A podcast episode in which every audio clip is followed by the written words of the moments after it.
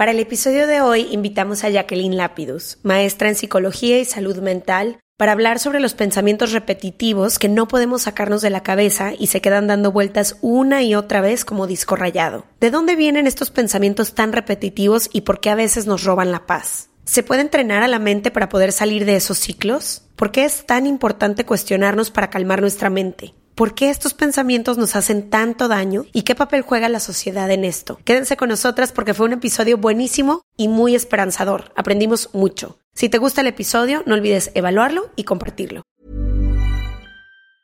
Want to get a chiseled look in the jawline? Sculpt and shape your jawline with added volume from Juvederm Volux XC. Juvederm Volux XC is an injectable gel specifically designed to be robust enough to improve moderate to severe loss of jawline definition. And it is the first and only hyaluronic acid filler approved for the jawline. Add volume to your jawline for a chiseled look with Juvederm Volux XC. For important safety information and to find a licensed specialist, visit Juvederm.com. That's JUVEDERM.com. Not for people with severe allergic reactions, allergies to lidocaine, or the proteins used in Juvederm. Common side effects include injection site redness, swelling, pain, tenderness, firmness, lumps, bumps, bruising, discoloration, or itching. There's a risk of unintentional injection into a blood vessel, which can cause vision abnormalities, blindness, stroke, temporary scabs, or scarring. Talk to a licensed specialist to find out if it's right for you. Visit Juvederm.com. That's JUVEDERM.com. This message comes from BOF sponsor eBay. You'll know real when you get it. It'll say eBay Authenticity Guarantee. And you'll feel it. Maybe it's a head-turning handbag, a watch that says it all, jewelry that makes you look like the gem, or sneakers and streetwear so fresh every step feels fly. eBay gets it. So look for the blue check mark next to that thing you love. And be confident that every inch, stitch, sole, and logo is checked by experts. With eBay Authenticity Guarantee, you can trust that feeling of real is always in reach. Ensure your next purchase is the real deal. Visit eBay.com for terms. From the beginning.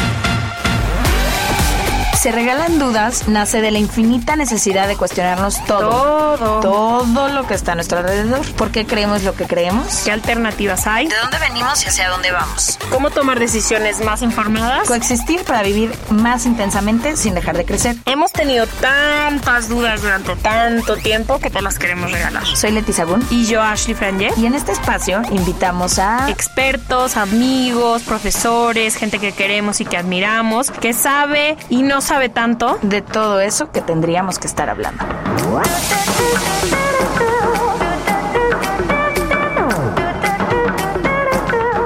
En colaboración con ACAST. Bienvenidos a otro episodio de Se Regalan Dudas. Hoy no diría que nos apasiona, pero sí nos gusta mucho el tema del que vamos a hablar porque ha sido transformador en nuestras vidas, en las vidas de personas cercanas a nosotras y siempre creemos que mientras mejor entendamos cómo funciona nuestro cerebro, nuestra mente, nuestro cuerpo, nuestros pensamientos, nuestra historia, más podemos encontrar las herramientas que nos ayudan a vivir de mejor manera. Como que hay un antes y un después cuando estas cosas suceden. Y hoy vamos a hablar justamente de eso, de los pensamientos, el espacio que ocupan en nuestras vidas, cuáles son las cosas que recurrentemente pensamos una y otra vez, si son reales o no son reales. Muchas veces estamos como envueltos en un mismo pensamiento, ni siquiera pudiendo entender si es una realidad o solo está en nuestro imaginario. Y también, acompañado de los pensamientos, vienen los miedos, vienen los pensamientos ansiosos, vienen los pensamientos recurrentes. Entonces, si logramos, creo, entender mejor cómo funcionan, creo que podemos usarlos a nuestro favor en lugar de que jueguen en nuestra contra. Y creo que ha sido una parte muy importante eso de mi ansiedad y aprender a lidiar con ella y convivir y demás. Ha sido eso, ha sido las pasadas, las malas pasadas que me juega mi propia mente con mis pensamientos y aprender a entenderlos, a observarlos y cómo estos juegan un rol a veces no tan importante como creemos. A veces creemos que todo lo que pensamos es cierto, que todo lo que pensamos es real y he aprendido que la catástrofe va a suceder. O sea, si yo le hiciera caso a todos mis pensamientos, pues este podcast no existiera. Entonces, no sé, como que creo que es una parte, vivimos todo el tiempo adentro de nuestra mente, todos los días, y creo que no le hemos dado muchas veces Yo no creo que en toda mi vida le haya dado la prioridad a eso, a entender por qué estoy pensando lo que estoy pensando. Y también, como parte muy importante de mi proceso, ha sido: no es cierto todo lo que pienso, no es cierto todas las catástrofes que me hago en mí, o sea, no son ciertas. Y también entender que puedo tener cierto control, no sobre los pensamientos que tengo, pero cómo actúo sobre ellos. Sí, creo que es eso, también entender al final, y no me gusta nunca la palabra control, porque hemos aprendido que nada se puede controlar, ¿no? Ni las emociones ni los pensamientos, y creo que no es el objetivo. No creo que ni las personas más iluminadas puedan decidir cuál es el pensamiento, cuál es la emoción que les va a llegar. Siento que ahorita hablaremos con nuestra experta a profundidad, pero eso parece ser como un instinto, una reacción automática, pero sí decidir qué hacemos con esa información que nos llega y cómo aterriza esa información en nuestras vidas. Creo que un ejercicio muy interesante que hemos aprendido tú y yo a hacer los últimos 2 años, y lo hacemos con nuestras amigas y amigos más cercanos, es este ejercicio de cuál es la historia que te estás contando. Y casi siempre cuando tú la rebotas conmigo, pierde. No, a veces es serio, entonces no es que nos riamos, pero sí pierde peso y la fuerza. Y al momento que yo te lo reboto es como, Ash, no es como te lo estás imaginando, ¿no? O te estás, no sé, te estás clavando con algo en tu cabeza que no necesariamente es así, o has contemplado esta otra manera de ver las cosas y vivir las cosas. Como que creo que muchas veces el salirnos de nuestro propio pensamiento, a veces nos ahogamos en un vaso de agua que parece infinito, y cuando tienes esta capacidad como de respirar y entender y ver, todo cambia. Sí, y también creo que una parte como muy importante eso de lo que dices, también le vamos a preguntar a nuestra experta por qué a veces no podemos cambiar como pensamos en ciertas cosas. Creo que muchas veces es parte también eso de nuestro proceso de sanación, de entender. De obsesionarte, ¿ok? Sí, de obsesionarte con una cosa y no poder salirte de ahí. Y qué herramientas nos puede dar, porque creo que nos pasa a todos. Cuando no podemos dejar de pensar en una cosa una y mil veces, es como, ¿qué puedo hacer para que esto no ocupe toda mi vida, toda mi tiempo? Vida, y para que no me quite el espacio y el tiempo para vivir y disfrutar la vida. ¿Sabes qué pasa con ciertos pensamientos y con ciertos miedos? Que por eso para mí es tan importante que hablemos de esto, que empiezan a ocupar todo. Hay pensamientos que vienen y se van, y hay pensamientos que de pronto parece que ocupan toda tu energía, todo tu tiempo, que acaparan todas las áreas de tu vida. Sé que a ti te pasó en pandemia, a mí me ha pasado varias veces, que empieza siendo algo muy, muy chiquito y de repente ya te paraliza y no puedes salir de tu casa, o no puedes tener relaciones normales de amistad o relaciones sociales o ciertas cosas. Entonces sí es importante que hablemos de esto. Hoy nos acompaña desde Miami, como le gusta decir a Ash. Sí, claro que voy a decir que estamos muy emocionadas de estar aquí. Nos acompaña Jacqueline Lapidus. Ella es maestra en psicología y salud mental. Bienvenida a Se Regalan Dudas desde Argentina. Claro que sí. Saludos a Buenos Aires. Y no sé por qué hablo española. Buenas tardes y gracias por la invitación. Encantada. Sí, soy de Buenos Aires y vivo acá en Miami ya hace 5 años. Divino, me encanta tenerte. Bienvenida. Gracias por la invitación. Jackie, primero queremos entender esto que hablábamos hace rato. ¿Son automáticos los pensamientos que no automáticos, no quiero decir automáticos, no creo que sea la palabra, pero los pensamientos llegan sin ningún tipo de control, ¿cierto? No es que podamos controlar el que lleguen, sino más bien ya que llegaron, ¿qué se hace con esa información? ¿O cómo nos explicarías desde el mundo psicológico, ustedes que tienen tan estudiado el cerebro y el comportamiento humano, qué es lo que sucede con los pensamientos? Bueno, me encantó eso que dijiste. Sí, hay pensamientos negativos automáticos. Nuestros pensamientos son en general automáticos, porque si tuviéramos que cada vez que ponemos a pensar algo, cada vez que tenemos que reaccionar, cada vez que tenemos que solucionar algún problema emocional, ponernos a pensar en cada aspecto que conlleva una decisión, entonces estaríamos bien perdidos. Para eso los seres humanos empezamos a desarrollar automatizaciones, ¿no? Imagínate que estamos en el auto manejando, no podemos estar pensando a cada momento qué hacemos, dónde movemos la mano, cómo miramos el espejito. Lo mismo que pasa en una situación clásica de manejar o cualquier otro tipo de conducta, pasa también con nuestras emociones e inclusive con nuestros pensamientos. Nos acostumbramos a pensar de una manera y después no nos cuestionamos cómo pensamos, simplemente seguimos pensando de la misma manera que nos han dicho o que hemos experimentado o que en algún momento nos hemos defendido de algo o en algún momento ese pensamiento fue funcional, nos ha servido para avanzar en la vida, para defendernos, para afrontar situaciones traumáticas de nuestra infancia, de adolescencia, pero luego eso se empieza a automatizar y de pronto nos encontramos sufriendo en la vida diaria, sin saber por qué, creyendo que, como decíamos recién, ¿no?, que nuestros pensamientos son la realidad, porque sencillamente hemos repetido un patrón de pensamiento. Y para entender, cómo me gustaría irme un pasito hacia atrás, ahora que dices de que pensamos como nos dijeron, como nos condicionaron y todo, ¿cómo se van formando estos pensamientos? O sea, tenemos, depende de nuestra historia, depende de cómo crecimos, depende del tipo de persona que somos, lo que nos gusta, o sea, ¿a qué están condicionados nuestros pensamientos? Y son conexiones que hace el cerebro y entonces quedan así hasta que algo sucede o cómo funciona eso también. Bien, bueno, me encanta porque depende de todo. Depende de la crianza que hemos tenido, depende de nuestra genética también, depende de nuestras experiencias y depende también de nuestro aprendizaje a través de la vida y de cómo hemos aprendido o no a hacernos cargo de nuestros pensamientos, ¿no? La mayoría de nosotros, por lo general, decimos que hay algo externo que nos está impidiendo sentirnos bien, o es el trabajo, es la pareja, son los amigos, las relaciones sociales, el mundo en el que vivimos, pero pocos de nosotros nos preguntamos cómo pensamos acerca de esto, cómo afrontamos esa realidad, si podemos o no afrontarla distinta. Esa parte en donde nos quedamos rígidos con ese pensamiento automático es lo que en realidad nos limita a la hora de crecer emocionalmente. Y producto de eso se repiten emociones. La emoción es una repetición, pero que está basada en un pensamiento. Y ese pensamiento, como decíamos recién, está basado en experiencias y como decíamos recién, cosas que nos han enseñado. Por ejemplo, nos han enseñado que el show debe continuar, o que no tenemos que sentir, o que tenemos que estar bien. Las 24 horas del día tenemos que estar contentos. Hoy en día se vende mucho esto de estar felices, de pensar en cosas lindas. Agradecer todo el tiempo. Agradecer, que tenemos que pensar de forma positiva.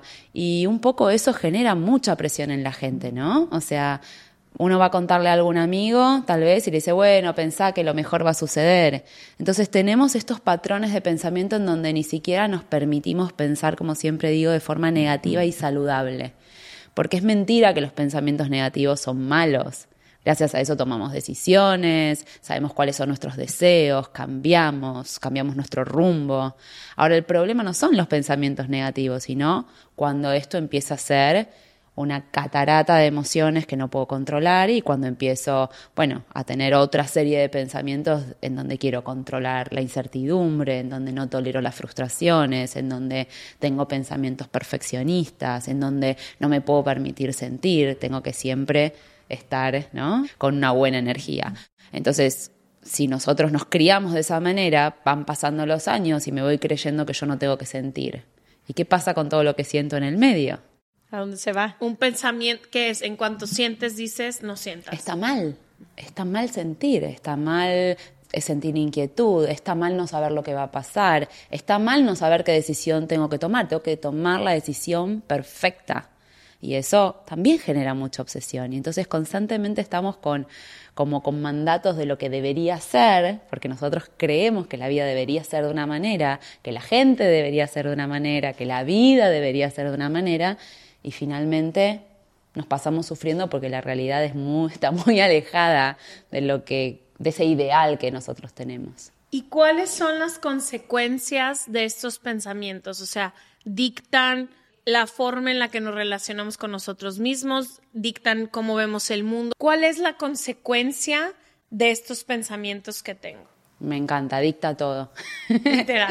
Literalmente, dicta nuestro trabajo, nuestras relaciones, la manera en que nos sentimos con nosotros mismos, las cosas que percibimos, ¿no? O sea, hoy sabemos que lo que nosotros observamos no es lo que hay, sino que observamos aspectos de la realidad que condicen con mi estructura de pensamiento.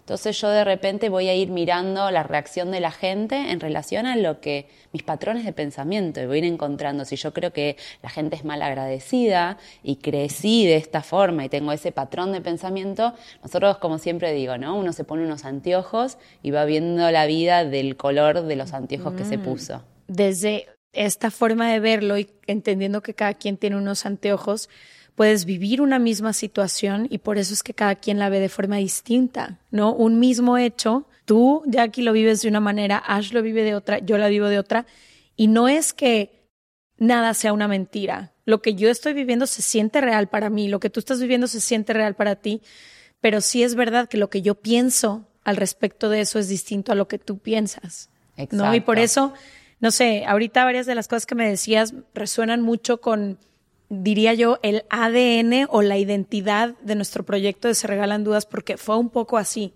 Fue un poco entender que nuestras vidas y pensamientos venían en automático porque no existía el espacio para hacer estas preguntas y decir, ¿verdaderamente esto en lo que estoy pensando o esto que estoy persiguiendo resuena conmigo y es algo que yo genuinamente quiero?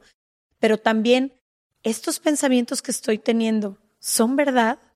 Porque a veces es lo que te digo que decíamos al principio, y esto nos lo enseñó, tenemos un episodio con Byron Katie, que ella es así, yo diría como la diosa y señora, que dice cuestiona tu propia mente, porque vives en sufrimiento por las cosas que tú crees adentro de tu cabeza. Y si empiezas como a deshebrar o desenmarañar cada uno de estos pensamientos, te empiezas a dar cuenta que muchas de las cosas en las que estás sufriendo y enfrascada han sido una bola de nieve enorme que tu misma cabeza fue creando, ¿no? Y alimentando, como tú dices, de distintos lugares. Pero si te haces un pasito para atrás y empiezas a cuestionarte, ya déjate de cuestionar todo lo que hay ahí afuera, que también es necesario. Cuestionar el status quo, cuestionar, entiendo. Pero también cuestionar tu propio tren de pensamiento. Sí, y agregaría esto tan importante que estás diciendo, que no solamente lo que pensamos, sino la forma o la decisión que tomamos en cómo afrontar eso que estamos pensando. Porque yo puedo pensar de muy diversas maneras. Yo puedo pensar que alguien está siendo injusto conmigo, o puedo pensar que tengo que, como decíamos recién, tomar una decisión y quiero tomar la decisión perfecta. Pero ¿cómo decido afrontar las situaciones más allá de lo que pienso? Esto sí nos juega una consecuencia muy grande, ¿no? Porque supongamos... Yo trabajo con gente que tiene mucha ansiedad, ¿no? Y una de las ansiedades más frecuentes es la hipocondria, el miedo a morir, el miedo a las enfermedades. Entonces yo empiezo a obsesionarme con que qué tal si me enfermo. Este granito que me salió es tal cosa. Es tal cosa. Entonces yo tengo pensamientos negativos, le cuento a la gente me dice que piense en otra cosa, ¿sí? Me dice que no tengo nada, voy a los médicos, que estoy bien y que deje de pensar en ese tipo de cosas. Entonces, en algún punto la terapia no solo consiste en no pensar más que tengo algo, sino en cómo voy a afrontar esta situación. Por ejemplo, cómo voy a afrontar la incertidumbre de no saber lo que va a pasar. Que nos acaba de pasar a todos con la pandemia. No sé si ese granito que tengo, eso no es, voy a ir al médico, pero ¿cómo puedo afrontarlo pensando todo el día? Le damos mucha importancia, ¿no?, a la mente. Entonces, no solamente tiene que ver con lo que estoy pensando que puede o no ser real, sino en cómo decido afrontar la incertidumbre, cómo decido afrontar lo que no puedo controlar. Estas son decisiones que tomamos todos los días. Todos los días estamos tomando decisiones en base a riesgos que tenemos. Cada vez que yo decido salir a manejar, tengo un riesgo, me puede pasar algo.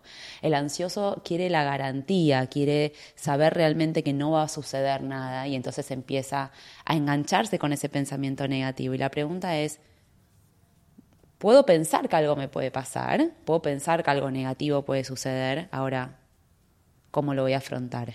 ¿Y qué es ahí lo que tú sugieres? Porque creo que eso es muy interesante lo que estás diciendo. No es, muchas veces nos dicen en este positivismo tóxico, cambia tus pensamientos, pensamientos positivos, mantras, pensamientos positivos. Y tú, bueno, pero no puedo dejar de pensar que me voy a morir, ¿no? Si el pensamiento está ahí y es inevitable, más bien... Creo que eso es lo que me gustaría entender. ¿Qué hago con esos pensamientos? Exacto. Eso serían transformar los pensamientos negativos irracionales en pensamientos negativos racionales. Entonces, ¿qué hacemos ahí? Me preguntabas, ¿no? Tengo que aceptar que no tengo el poder sobre cuándo me voy a morir. Tengo que trabajar un tema sumamente doloroso, que es la muerte. Todos los seres humanos tenemos que trabajar en aceptar, ¿no? Todos tenemos una mínima cuota de incertidumbre. Nadie sabe realmente si nos vamos a enfermar, si vamos a sufrir, si nos van a pasar cosas en el futuro. Nadie lo sabe. Lo que sí podemos es empezar a pensar, bueno, si sucediera, ¿qué podría ser? ¿Cómo lo afrontaría?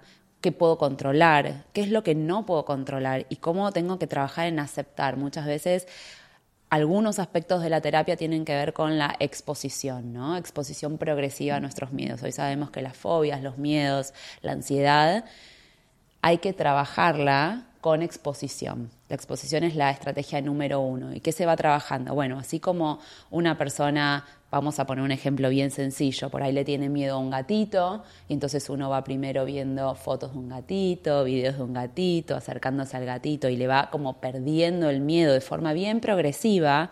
Lo mismo hacemos con cualquier otro miedo, inclusive un miedo a cosas imaginarias. Entonces lo que hacemos es exposición imaginaria. Nadie se puede exponer a la muerte, ni nadie se puede exponer a la enfermedad. Yo tenía un paciente, por ejemplo, que tenía tanto miedo a la muerte que no podía ver un coche fúnebre, no podía ver noticias, no podía escuchar la palabra, no podía ver las noticias, ¿no? Como que cada vez que alguien hablaba.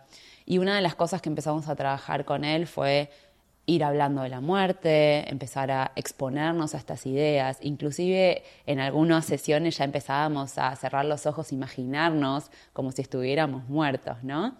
Y la verdad es que al principio le generaba mucha ansiedad, porque obviamente afrontar nuestros miedos genera ansiedad. Al cabo de 10 sesiones él se curó, se recuperó. Después tuvo que ocuparse de una muerte de la pareja, de su socio, de su jefe.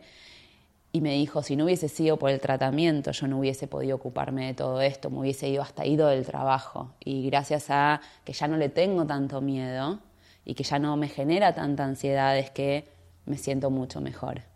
Me gustaría que habláramos de eso, del miedo, porque creo que el miedo ha jugado un papel muy importante en mi vida. No soy miedosa a nada, a montañas rusas, a ninguna como...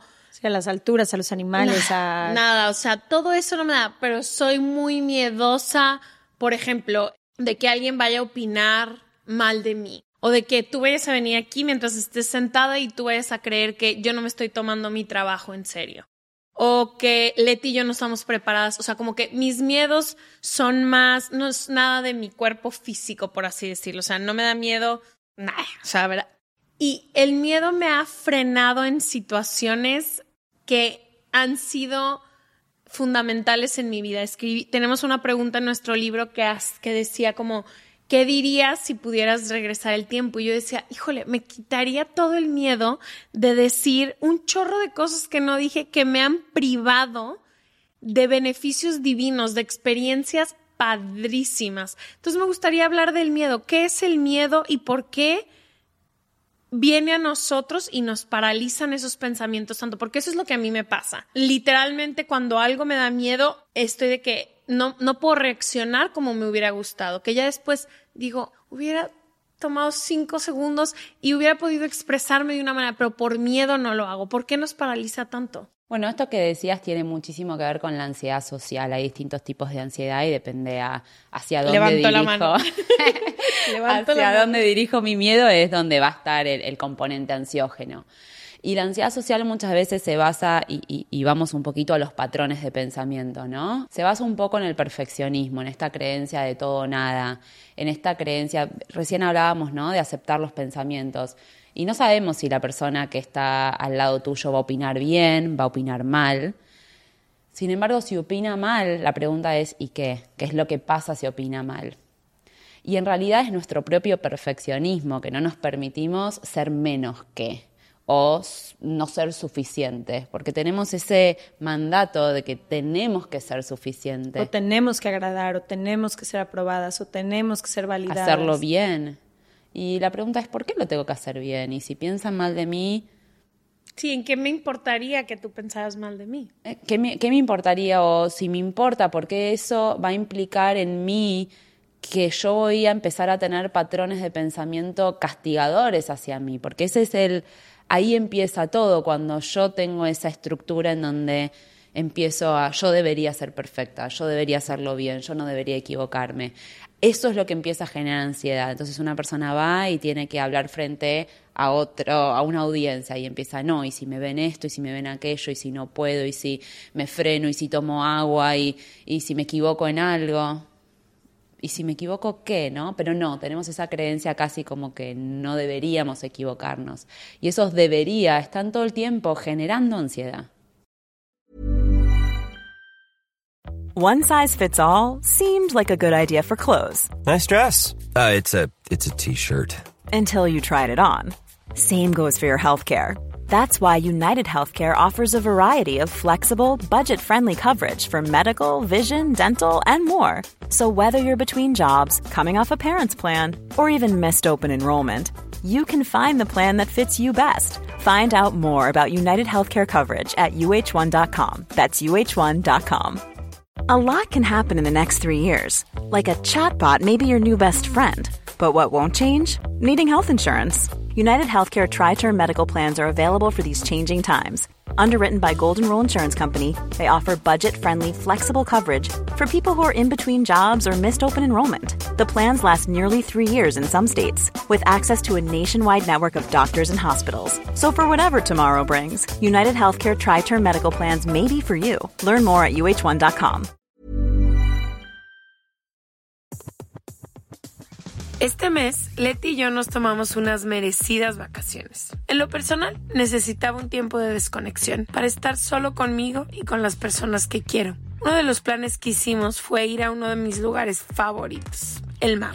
Por eso, decidí comprarme un traje de baño lindo, protector solar y algunas otras cosas que quería llevarme a la playa. Después de comprar lo que necesitaba, usé una app que se convirtió en mi más grande aliada, porque me regresó dinero en efectivo y me recompensó por muchos de los gastos que hice. La app se llama Ibotta y es muy sencilla, rápida y segura de usar. Ibotta me ha regresado dinero por comprar en tiendas como Lowe's, Macy's, Sephora, Best Buy y mucho más. Tú también puedes empezar a usarla y recibir dinero por comprar desde comestibles hasta artículos del hogar y de belleza. Lo único que tienes que hacer es agregar tus ofertas en la aplicación, subir tu recibo y listo. Obtendrás dinero real que podrás depositar a tu cuenta bancaria, PayPal o tarjetas de regalo. Si tú también quieres aprovechar estos beneficios, en este momento para ti que eres parte de nuestra comunidad, Ibotta ofrece $5 por solo probar Ibotta usando el código DUDAS cuando te registras. Simplemente ve a la Apple Store o a Google Play Store y descarga la aplicación Ibotta, completamente gratis para comenzar a ganar dinero en efectivo y usa el código DUDAS. Eso es IBOTTA en App Store o en Google Play con el código DUDAS. Algunas de las cosas que más nos dan como miedo, luego nos provocan como muchísima admiración en quien no le tiene miedo a eso.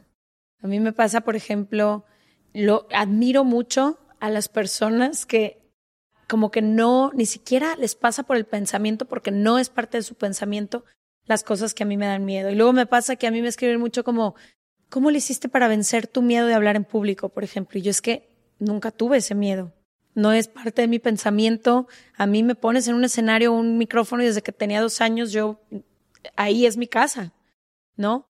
Entonces creo que también como que corresponde mucho por eso al pensamiento que uno tiene y en lo que decía al principio, nos ha pasado mucho en este rebote que hay veces que estamos ahogándonos en un vaso de agua, pero cuando tú estás adentro de ese pensamiento no lo ves. No lo ves. ¿Qué tipo de preguntas o ejercicios pudiéramos hacer cuando estamos ahí, cuando estás en esa frustración y en estos pensamientos y en esta obsesión, como para, si no tienes una persona con quien rebotarlo, que en este caso afortunadamente la tengo, ¿cómo puedo yo misma ayudarme a salirme como de ahí? A verlo desde otro lugar, ¿hay algún ejercicio? ¿Puedo escribirlo? ¿Puedo hacerme ciertas preguntas? ¿Qué me podría ayudar en ese caso?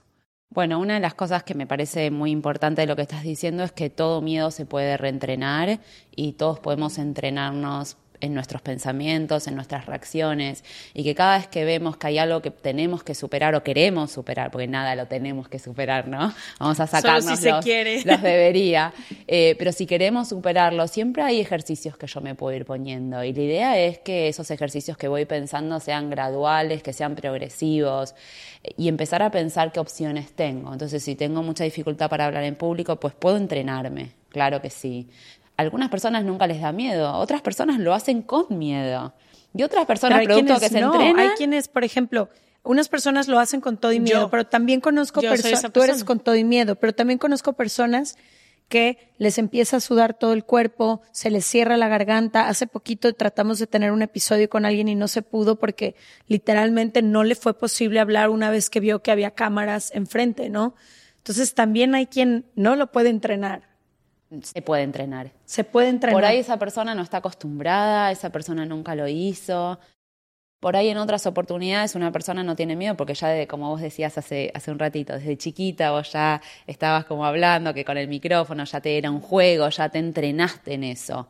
Pero es muy importante el mensaje, ¿no? Que la ansiedad sí se puede superar y que me llevará un poquito más de tiempo, un poquito menos tiempo. Lo que a vos te da ansiedad, a mí no. Lo que a mí me da ansiedad, a ti no te da. Entonces cada uno tiene sus miedos. Todos tenemos miedos, todos tenemos limitaciones en alguna u otra medida. Algunos tienen ese miedo en las parejas, otros en las amistades, otras en el futuro, otras...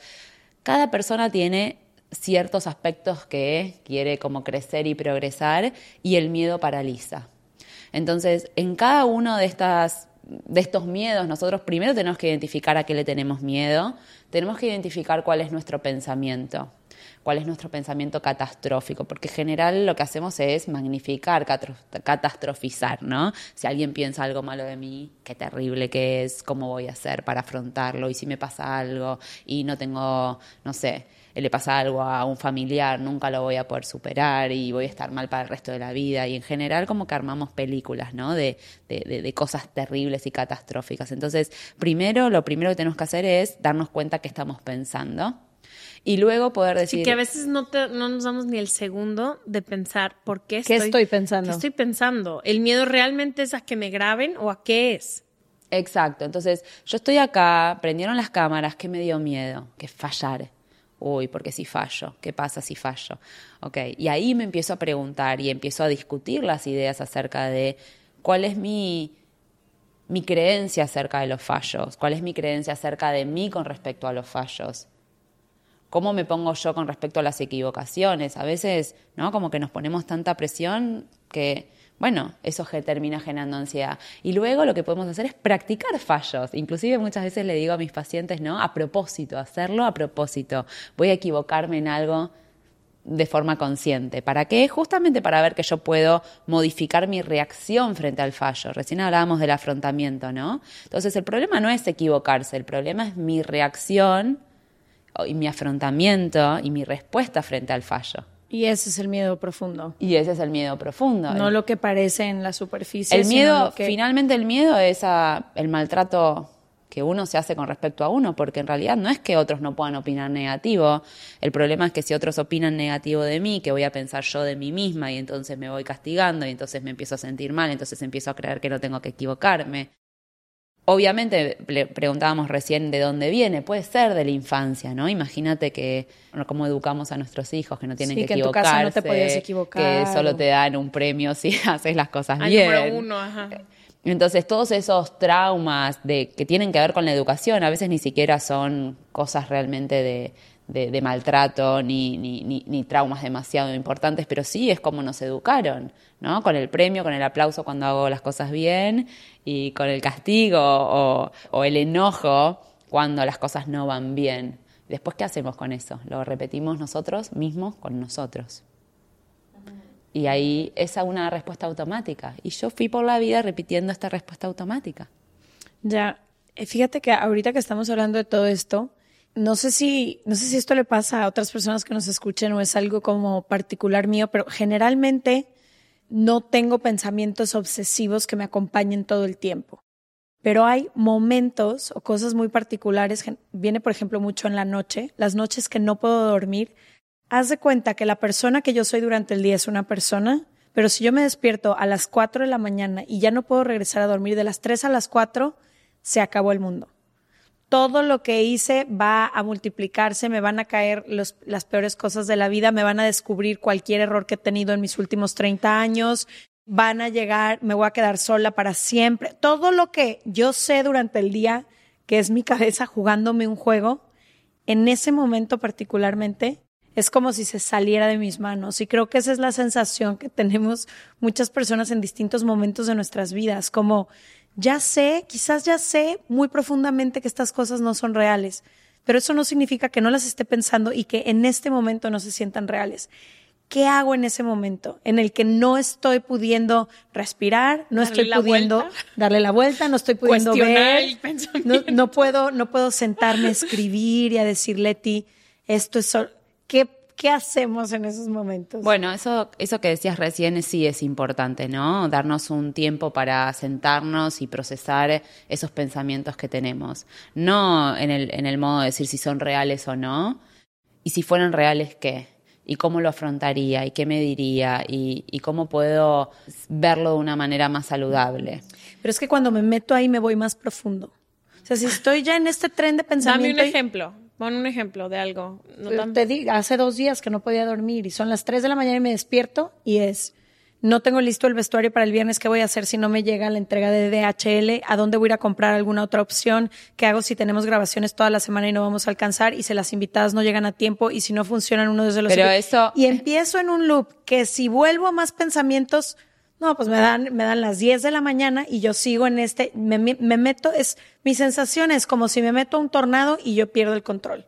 Y entonces lo que hago es empiezo de que, tranquila, a ver, cuenta hasta 10. Y empiezo un borreguito, 2, y en el borreguito 7 ya estoy otra vez en el podcast, entonces no sé cómo salirme de ahí. Bien, pero eso habla de cierto perfeccionismo, ¿no? O sea... Eso habla de que estoy preocupada porque todo quiero que salga bien. Uh-huh. Y está bien que uno quiera que salga bien. El problema es cuando tiene que salir bien. Uh-huh. Ahí empieza nuestra ansiedad. Cuando yo no puedo pensar que puede haber ningún error porque todo tiene que salir como lo planifiqué. Uh-huh. Pero la vida, como hablábamos hace un ratito, es mucho más que lo que nosotros creemos idealmente. Puede faltar a alguien, puede que te vaya mal, puede que no tengas las luces.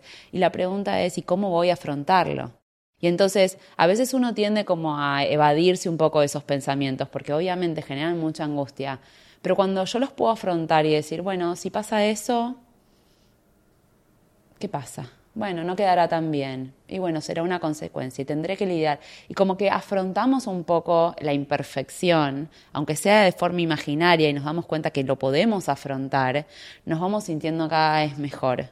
Porque nos sentimos mucho más poderosos, sentimos que podemos afrontar las dificultades de la vida. En cambio, si todo el tiempo estamos, no va a pasar nada, va a estar todo bien, paradójicamente eso nos hace generar mucha más ansiedad, mucho más perfeccionismo y nos hace no disfrutar. Porque es negar lo que estás verdaderamente pensando. Porque puede pasar que algo malo suceda. Y lo importante en algún punto es, si algo malo sucede, ¿cómo lo voy a afrontar? No pensar constantemente que nada malo va a suceder, que todo va a estar bien, que tengo que tener todo bajo control. Muchas veces no funciona eso por mucho tiempo, porque logramos que todo esté bajo control. Pero nuestro estado de ánimo va a ser siempre muy dependiente. Dependo de si me quieren, dependo si me aceptan, dependo si las cosas me salen bien, depende si en mi trabajo gano plata, si no gano plata, si mi hijo está bien, si mi hijo está mal. Así empezamos el circuito de la dependencia. Entonces, claro, yo voy llenando ese vacío, ¿no? Entonces, ¿qué hago? Hago que todo esté bien, me vuelvo loca constantemente, todo tiene que estar en su lugar, compro cosas. Y como que mientras hago eso, voy bien. Ahora, no me puedo permitir la otra parte. ¿Qué sería? ¿Qué sería? ¿Qué tal si no va todo bien? ¿O qué tal si dejo de controlar? ¿O qué tal si me... relajo, no sé, justo estábamos hace 2 días con una paciente, ¿no? Que se quiere ir de vacaciones, ¿no? Y bueno, y quiere preparar todo su bolso de manera perfecta para que no le falte nada en su viaje. Yo. ¿No? Y entonces finalmente termina con tanto estrés que se va de vacaciones, no disfruta de las vacaciones, porque por ahí se olvidó algo y empieza, ¿por qué me olvidé de eso? Yo no debería de haberme equivocado. Claro, pero mientras tanto, antes de irse de vacaciones, hizo todos rituales, los seres humanos hacemos constantemente rituales para evadirnos del dolor, de la angustia o de estos patrones de pensamiento que nos dicen cómo tengo que hacer las cosas. Entonces, vamos automáticamente creyendo que mi forma de reaccionar es estar acelerada 24 horas, controlando absolutamente todo, cuando en realidad, si nos damos cuenta, eso es una reacción frente al miedo.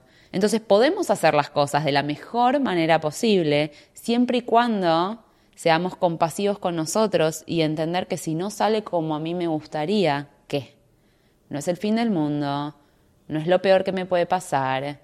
Y si yo tengo ese tipo de creencias, va a ser mucho más efectivo poder afrontar el día cotidiano y bajar mi nivel de perfeccionismo. Y perdón, nada más para terminar ese pensamiento, ¿físicamente hay algo que podamos hacer? ¿Algún tipo de respiraciones?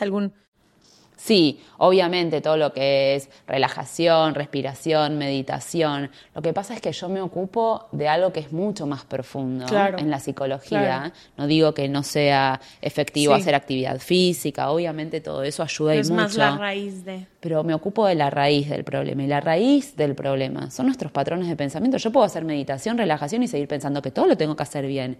Y hoy vengo y ustedes me entrevistan, ¿no? Y digo, ¿qué tal si no salió tan bien la entrevista? Y me empiezo a enganchar en ese círculo. Entonces, la idea es, si no sale tan bien, la próxima saldrá mejor, estaré practicando. Y ojalá que la próxima no salga mejor. Salió lo que salió, ¿no? Y poder como ir aceptando la realidad, más que tratando de hacer que la realidad, ¿no?, como empujarla para que vaya a nuestro ideal. Entonces nos peleamos con la gente porque no cumple nuestros ideales, nos peleamos con la vida porque no cumple nuestros ideales, nos peleamos con el trabajo. Cuando nos quisimos acordar, estamos realmente sufriendo emociones producto de nuestro afrontamiento, de cómo afrontamos la realidad en relación con nuestros ideales. Algo que a mí me ha servido y me gustaría hablar, porque creo que lo que más al menos esto ha sido mi terapia y como yo lo he llevado, para mí siempre ha sido muy importante rebotar mis pensamientos con alguien más, y porque yo suelo tener una manera muy particular de pensar. Voy a poner un ejemplo que es real, que sucedió y que sé que mucha gente lo escuchó. Yo fui a un podcast que se llama Creativo.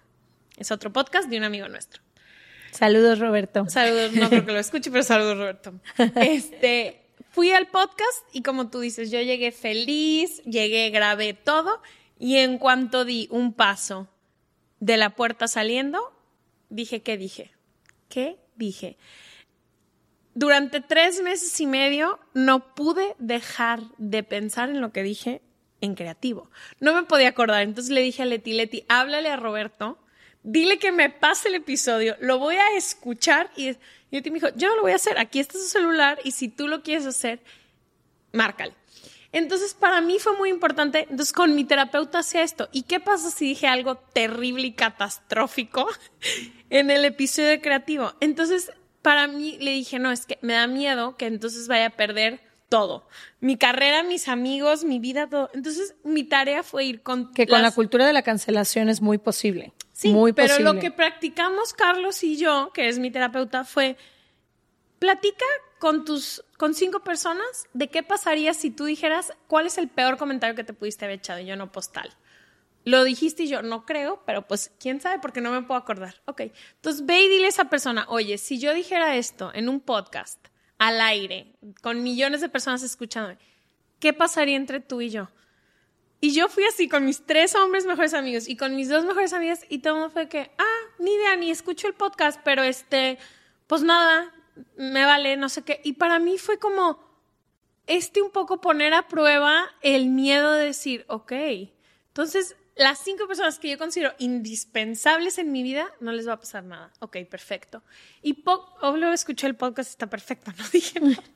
No dije nada, pero para mí siempre pero era un pensamiento que no podías dejar ir. Era un pensamiento que no pude dejar ir, y también tuve que rebotarlo con alguien y decir, ¿cuál es la consecuencia de lo que tú dices de y qué va a pasar si sí dije algo catastrófico? Y fue como... También que tanto nos permitimos equivocarnos y permitimos a otros equivocarse, ¿no? Y ahí... Y si hubiera dicho algo en Creativo y me hubieran cancelado, no pasa nada. Yo he trabajado un chorro en mi vida personal para que si el podcast mañana se termina, fue una hermosa aventura, pero yo tengo mi gente que no se me va, pero para mí fue muy importante rebotarlo porque mi propio pensamiento, no me dejaba vivir. Meses y meses, y fue como, bueno, ya cuando lo comenté con alguien más dije, creo que no va a estar tan grave cuando pase. Bueno, ese es todo un tema, ¿no? El de preguntar, porque muchas veces la ansiedad nos hace buscar chequeos, reaseguros constantemente, que otros me digan, que otros que estén ahí, que, ¿no? Que me cambien el pensamiento. Entonces, a veces nos terminamos, vuelvo a lo mismo, ¿no? Volviendo muy dependientes de preguntar, de pedir consejos. Esto es muy frecuente en la ansiedad. La segunda parte me encantó, la segunda parte en donde dijiste, bueno, y si sí pasara, y te digo por qué es tan importante esa parte en donde, y si sí pasara, ¿qué haría y cómo lo afrontaría? Primero porque estamos hablando de exposición y de afrontamiento, y los miedos y los pensamientos negativos se afrontan, ¿sí? Y uno se debe exponer para ir superándolo.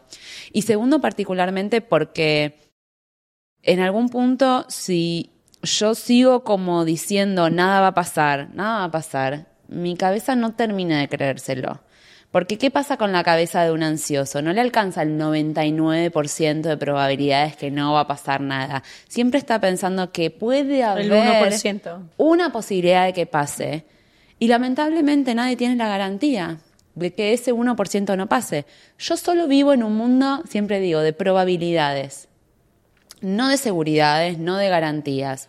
Y ahí es donde me tengo que quedar. Entonces, tengo una alta probabilidad de que nada me va a suceder y que no me van a botar del trabajo. Sin embargo, hay una probabilidad en 1.000.000 que me pase. Y si así fuera, ¿qué? Y el ansioso tiene que trabajar también en ese pequeño porcentaje y aceptar que no tengo el control de eso. Y si pasara, ¿cómo yo podría afrontar esa situación? Acá estamos todo el tiempo, como vemos, hablando como un poco de lo mismo y reforzando, porque es muy fácil caer en la evitación, en los pensamientos positivos, como decías, tóxicos, en esos consejos de piensa en otra cosa, respiremos, meditemos. Vuelvo a lo mismo, no estoy diciendo que eso sea malo, pero tenemos que conectar con nuestros pensamientos. Realmente tenemos que conectar, que afrontarlos, que tomarnos un tiempo para procesar esos pensamientos y decir, ¿y si así fuera qué? Difícil, porque siempre estamos evadiéndonos de ese dolor y evadiéndonos del sufrimiento. Pero fue la única forma que yo en esa situación particular pude vivir. O sea, no, literal. Y también creo, por ejemplo, ahorita que hablabas de si le tienes miedo a un gato, ¿no? A lo mejor si esto que estás escuchando de la exposición paulatina se siente bien para ti, okay.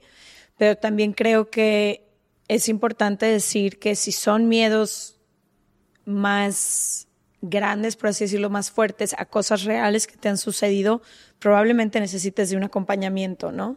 Si viviste situaciones traumáticas y situaciones, no sé, fuertes, no es que tú solita puedas acompañar a tus pensamientos y encontrar una forma de exponerte a...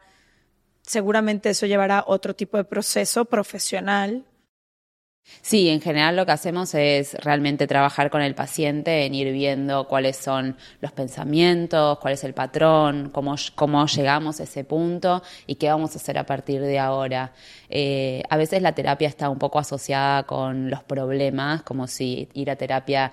Bueno, yo soy de Argentina. En Argentina la terapia es algo que hace todo el mundo.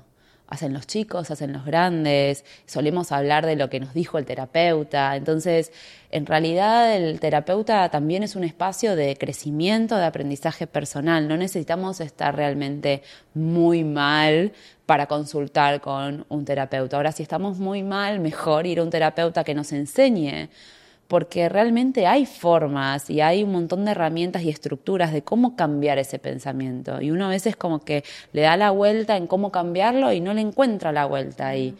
Y es muy importante en ese sentido ir viendo en terapia cómo ir modificando esos patrones.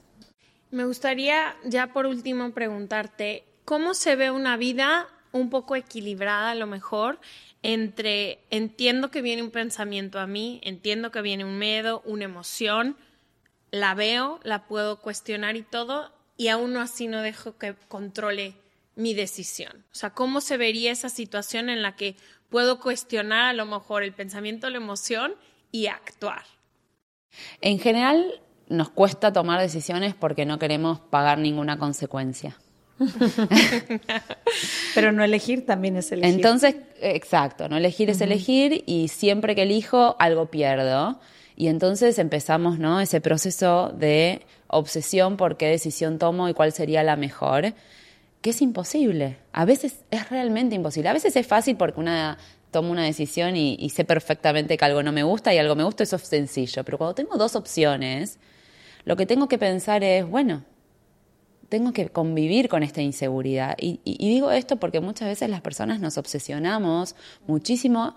Hay uno de los cuadros obsesivos que es la duda compulsiva, y es mucho más frecuente de lo que pensamos, en donde tengo que tomar una decisión y me paso horas y meses y años pensando acerca de algo en particular porque no puedo tomar esa decisión. Y controla mi vida en absoluto, ¿no? Controla mis emociones. Por ejemplo, uno de los cuadros de duda tiene que ver con la duda con las parejas, por ejemplo. Me quedo, me voy. Que es un cuadro obsesivo vinculado a las relaciones. ¿Me quedo o no me quedo? ¿Será la persona o no será la persona? ¿Será el ideal? ¿Será que esto está bien? ¿Será que está mal? ¿Pero a mis amigos les pasa o no les pasa? Y entonces empiezo a entrar en un circuito en donde no hay respuesta, y a veces el ser humano no se lleva bien con la incertidumbre y termina en estados de mucha angustia, mucha depresión y mucha ansiedad por no encontrar una respuesta y por seguir buscándola en vez de trabajar en terapia. ¿Cómo puedo aceptar la falta de respuesta? ¿Y cómo puedo dejar de ponerme a hacer rituales, lo que hablábamos recién, rituales, chequeos, reaseguros para que todo esté bien? Sea que quiero que el podcast salga como a mí me gusta, sea que quiero que los demás piensen bien de mí. Porque es como una olla de presión, ¿no? Que es como apágate, pero mientras más la apagas, más va a salir a presión en algún momento. Exacto. Pero todo el tiempo estamos haciendo rituales. Ay, no le voy a decir esto a la persona porque no se ponga mal, para que me quiera, para que... Entonces, sin darnos cuenta, esos pensamientos terminan dominando nuestras conductas. Y nuestra vida. Y nuestra vida finalmente. Si nosotros somos conscientes de, tengo este pensamiento, estas son las conductas que yo hago, y entiendo que estas conductas que hago son rituales, son compulsiones y que sostienen este pensamiento de base. Claro, nadie piensa bien de mí porque yo ando diciéndole a todos como te quiero, hago lo que tú me digas, ¿no? Pero si yo me doy cuenta que eso es un ritual, es una compulsión, que eso va a aumentar mi nivel de inseguridad a largo plazo, lo que tengo que hacer es lo contrario. Hoy le voy a decir algo, hoy no voy a hacer lo que quiere que yo haga. Y poquito a poquito, no decimos que uno vaya y va por la vida, ¿no? Después de tanta dependencia ir diciendo de todo por la vida, pero sí, poquito a poquito, como decíamos recién, todo se entrena, pero tengo que saber cuál es el pensamiento, cuáles son las conductas que tengo que modificar y qué ejercicios voy a hacer poquito a poquito. Uh-huh. Y también creo que con el tiempo aprendes ciertas cosas que le ayudan a tu forma de pensar o a tu mente o a tu pensamiento a lidiar con ciertos miedos. Por ejemplo, mi perfeccionista en recuperación interna, no le gusta equivocarse, y menos cuando es en vivo y menos cuando está en televisión enfrente de 60 millones de personas en Latinoamérica, no le gusta. Por más que he trabajado el perfeccionismo en mi vida, la verdad es que a mí me gusta hacer bien mi trabajo, pero lo que sí he encontrado, por ejemplo, es que si yo estudio y me siento como lista y preparada, no importa si me equivoco porque me he equivocado, pero entonces puedo fluir mejor en mi trabajo, en lugar de todo el tiempo en el trabajo estar pensando, no me vaya a equivocar, como que llego ya. Nomás te quiero preguntar, cuando te equivocas y no estudiaste, ¿es peor el castigo? No, es peor, peor, ahí sí es cómo te atreves, pero casi nunca. Bueno, te voy a contar, el otro día fui a un recital, ¿no?, de Camilo, que lo queremos mucho, ¿no? Bueno, yo siempre digo, Camilo, haz de cuenta que soy su hermana y que me pagan por promocionarlo porque lo escucho todo el día. Lo adoramos. Pero bueno, fui al recital de él, divino, espectacular. En un momento pide que le den como un pedal, en donde él tenía que tocar con el pedal y él iba a tocar una canción lenta y mientras tanto iba a tocar el piano y cantar. Cuestión que no andaba. A ver, era un recital, toda la gente ahí. Miles de personas. No funcionaba. Y El pedal no funcionaba. ¿Qué hace él? Él empieza a hacer chistes, empieza a cantar en una canción, el pedal no anda, y esto es re importante. Y empieza a cantar, y bueno, perdona a la gente, y empieza a hacer chistes. Todo el mundo riéndose, amándolo, porque la gente se siente identificada con la vulnerabilidad. Y cuando nosotros nos podemos reír de esto, ¿qué pasó? ¿Se equivocó? ¿no? O sea, ahí tú dices, no se debería equivocar. Y esa creencia es la que en definitiva nos hace... Esa es la del sufrimiento. La del sufrimiento. No quiero equivocarme. No quiero. Nadie quiere equivocarse. Y ojalá nunca nos pase estar en un show y equivocarnos. Pero ¿cuántos artistas se equivocan? Y entonces yo empiezo a pensar, yo no debería equivocarme, pero este artista se equivoca, este otro se equivoca, a este se le corta la tele, a este... Sí, sí, sí. Mete un gol en contra. Un futbolista tira la pelota para cualquier lado. Uh-huh. Permitirnos, como decías recién, el error y poder saber que somos seres humanos. No me gustaría equivocarme, pero si me equivoco, no pasa nada. Voy a estar ahí acompañándome, queriéndome, amándome, disfrutando de la vida de todas maneras. ¿Y cuál va a ser, qué va a ser lo que tengo que practicar? Que la próxima vez que me equivoco me voy a reír, me voy a divertir y voy a cambiar mi reacción. Y yo, que mi trabajo es en vivo también, bueno, el que hago en televisión, ha sido muy importante eso, aprender más bien a resolver. Ahora ya sé que me voy a equivocar. Muchas veces a personas les he dicho el nombre que no son.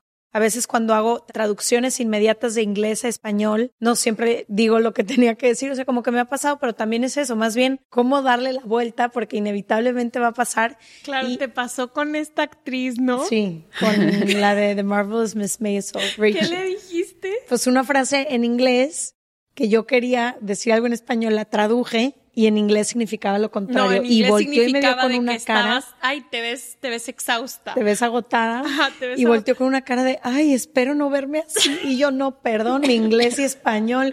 O sea, como que ya. Pero sí, creo que eso también ha ayudado bastante a la perfeccionista en recuperación dentro de mí.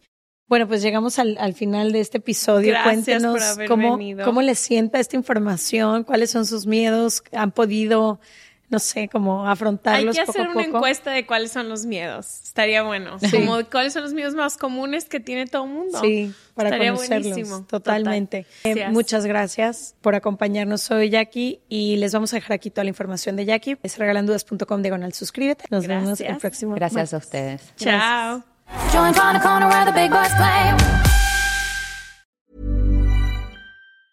Mom deserves the best, and there's no better place to shop for Mother's Day than Whole Foods Market. They're your destination for unbeatable savings. From premium gifts to show-stopping flowers and irresistible desserts, start by saving 33% with Prime on all body care and candles. Then get a 15-stem bunch of tulips for just $9.99 each with Prime. Round out Mom's menu with festive rosé, irresistible berry chantilly cake, and more special treats. Come celebrate Mother's Day at Whole Foods Market. This message comes from BOF sponsor eBay. You'll know real when you get it. It'll say eBay Authenticity Guarantee. And you'll feel it.